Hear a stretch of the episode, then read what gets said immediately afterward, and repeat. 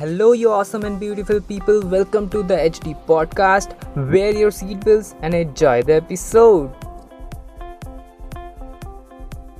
How masturbation affects your fitness. People usually think that they are not able to gain muscle because they masturbate frequently and it hampers their muscle growth. Some people say that if you're doing gym, you have to get rid of masturbation habit. Poor muscle growth, loss of energy, loss of testosterone, these are the doubts many freaks have. Let me tell you the science behind all these muscle building and masturbation. A lot of people think that ejaculation leads to loss of testosterone. This thing is absolutely a myth. Don't believe on such bro science. Always do some research work about your body or anything which relates to you. That's my personal suggestion to improve yourself.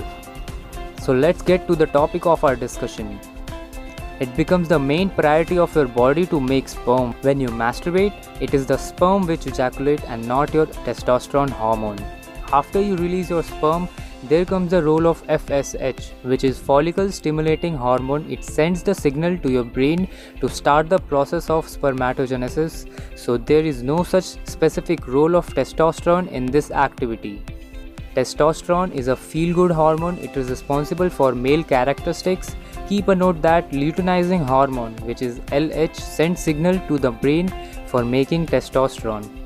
So keep a note of these inf- these information about FSH and LH, how they work. When you masturbate, the testosterone level shoots up, and after some time, in 5 or 10 minutes maximum, it again comes back to the same level. So it's recommended not to work out after you ejaculate. People always have this question what is the frequency of masturbation in a day or in a week? What's the number? Well, I don't want to shift my podcast to that topic. It is a complete different topic about what is healthy masturbation, as healthy masturbation has a lot of benefits. The main motive of this episode was to clear this myth that masturbation leads to no loss of fitness. So, guys, go for the facts and science relating to your body. Your whole body works on science, and you need to know such things to keep yourself fit and healthy. At least the basic things.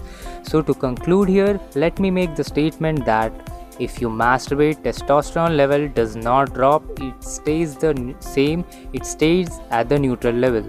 So, guys, go and enjoy your business. Don't take so much of stress. I will meet you in the next episode. Till then, keep vibing and be motivated. Alright, thank you so very much for tuning till the end of the episode. You have invested a couple of minutes on my podcast. I hope you are liking it. Now, just a small request before you leave. If you really like this episode, do consider subscribing and rating the podcast. Take a screenshot and share it on your Instagram and Facebook. I'll see you in the next episode. Till then, vibe hard and be motivated.